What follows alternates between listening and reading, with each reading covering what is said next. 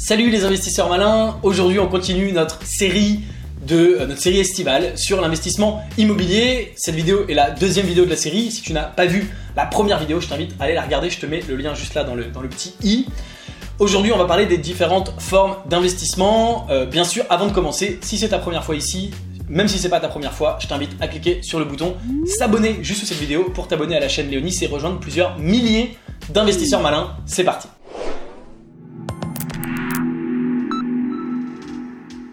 Je te le reprécise, j'organise dimanche une. euh, j'organise, je ferai dimanche une vidéo de FAQ.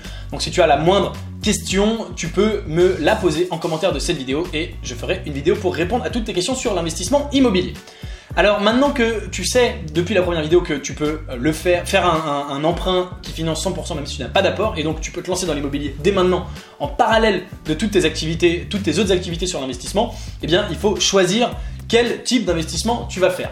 Alors il y a tout un tas de types d'investissements euh, différents et euh, on va, je vais euh, voilà, rapidement te les présenter, te donner les avantages et les inconvénients. Premièrement, il faut que tu choisisses si tu investis à titre personnel ou via une SCI. Alors, l'avantage du titre personnel, c'est que c'est plus simple, il y a une fiscalité moins lourde. L'avantage de la SCI, c'est que ça va te permettre de récupérer les gains que tu fais et de ne pas être imposé tout de suite si tu souhaites les réinvestir dans, dans autre chose. Tu vas être euh, taxé si tu sors l'argent de la SCI, mais tu seras beaucoup moins taxé si tu les laisses dans la SCI euh, et tu pourras réinvestir dans des startups ou dans un autre bien immobilier ou quoi que ce soit. C'est euh, une structure plus lourde en revanche la SCI, à- plus compliquée à mettre en place. Ça peut également te servir si tu es plusieurs investisseurs à investir ensemble dans un bien. Pour ne pas te compliquer la vie, dans un premier temps, si tu es tout seul, je te conseille évidemment de le faire en direct. Ensuite, les différents types de biens qui existent. Alors, tu peux choisir la location non meublée. L'avantage, c'est que c'est extrêmement simple. Il n'y a pas besoin de te soucier des meubles. L'inconvénient, c'est que tu as une rentabilité moindre par rapport à la location meublée qui, elle, a l'avantage d'avoir une meilleure euh, fiscalité et donc tu peux gagner potentiellement plus d'argent. Et si tu loues en meublé, tu profites de ce qu'on appelle la LMNP, c'est loueur meublé non professionnel. C'est un régime fiscal qui permet d'être moins imposé.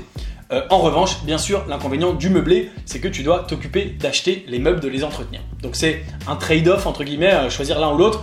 La grande majorité des investisseurs choisissent le, euh, la location meublée. Ensuite, tu as la possibilité de faire de la location à courte durée, notamment par exemple avec Airbnb.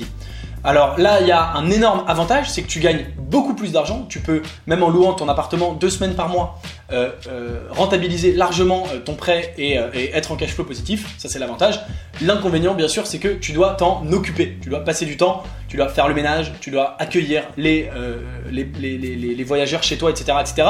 Si tu confies ça à une tierce personne, soit à un petit freelance, un copain, etc., ou à une organisation professionnelle, il y a des sites qui font ça.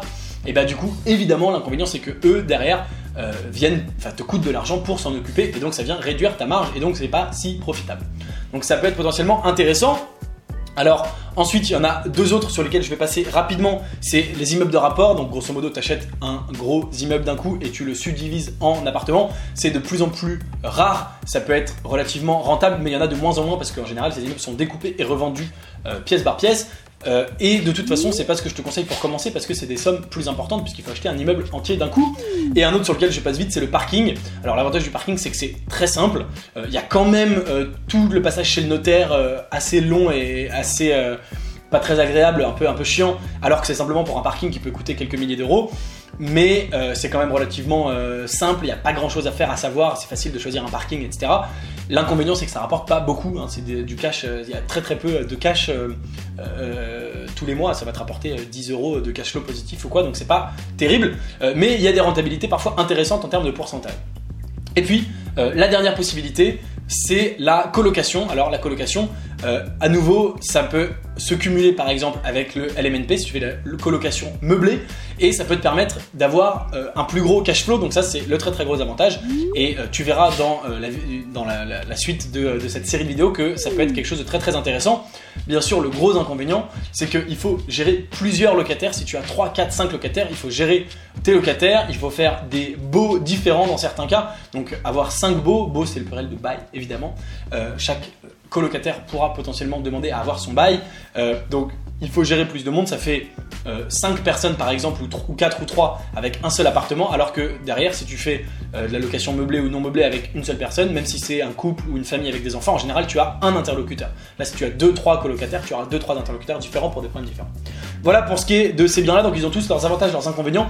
Il faut que tu choisisses euh, quel type d'investissement te plaît et tu vas voir dans la vidéo suivante qu'il y en a certains, ils sont pas tous tout à fait égaux devant la loi de l'investissement. Il y en a certains euh, beaucoup plus intéressants, beaucoup plus euh, pratiques et rentables pour toi. Et donc je t'en parle dans euh, la vidéo suivante. Il y a 5 vidéos dans cette série estivale sur l'immobilier. La sixième vidéo, ce sera dimanche et je ferai un FAQ. Donc si tu as des questions sur l'immobilier, l'investissement en immobilier, je t'invite à les poser sous cette vidéo et j'y répondrai. C'est tout pour cette vidéo.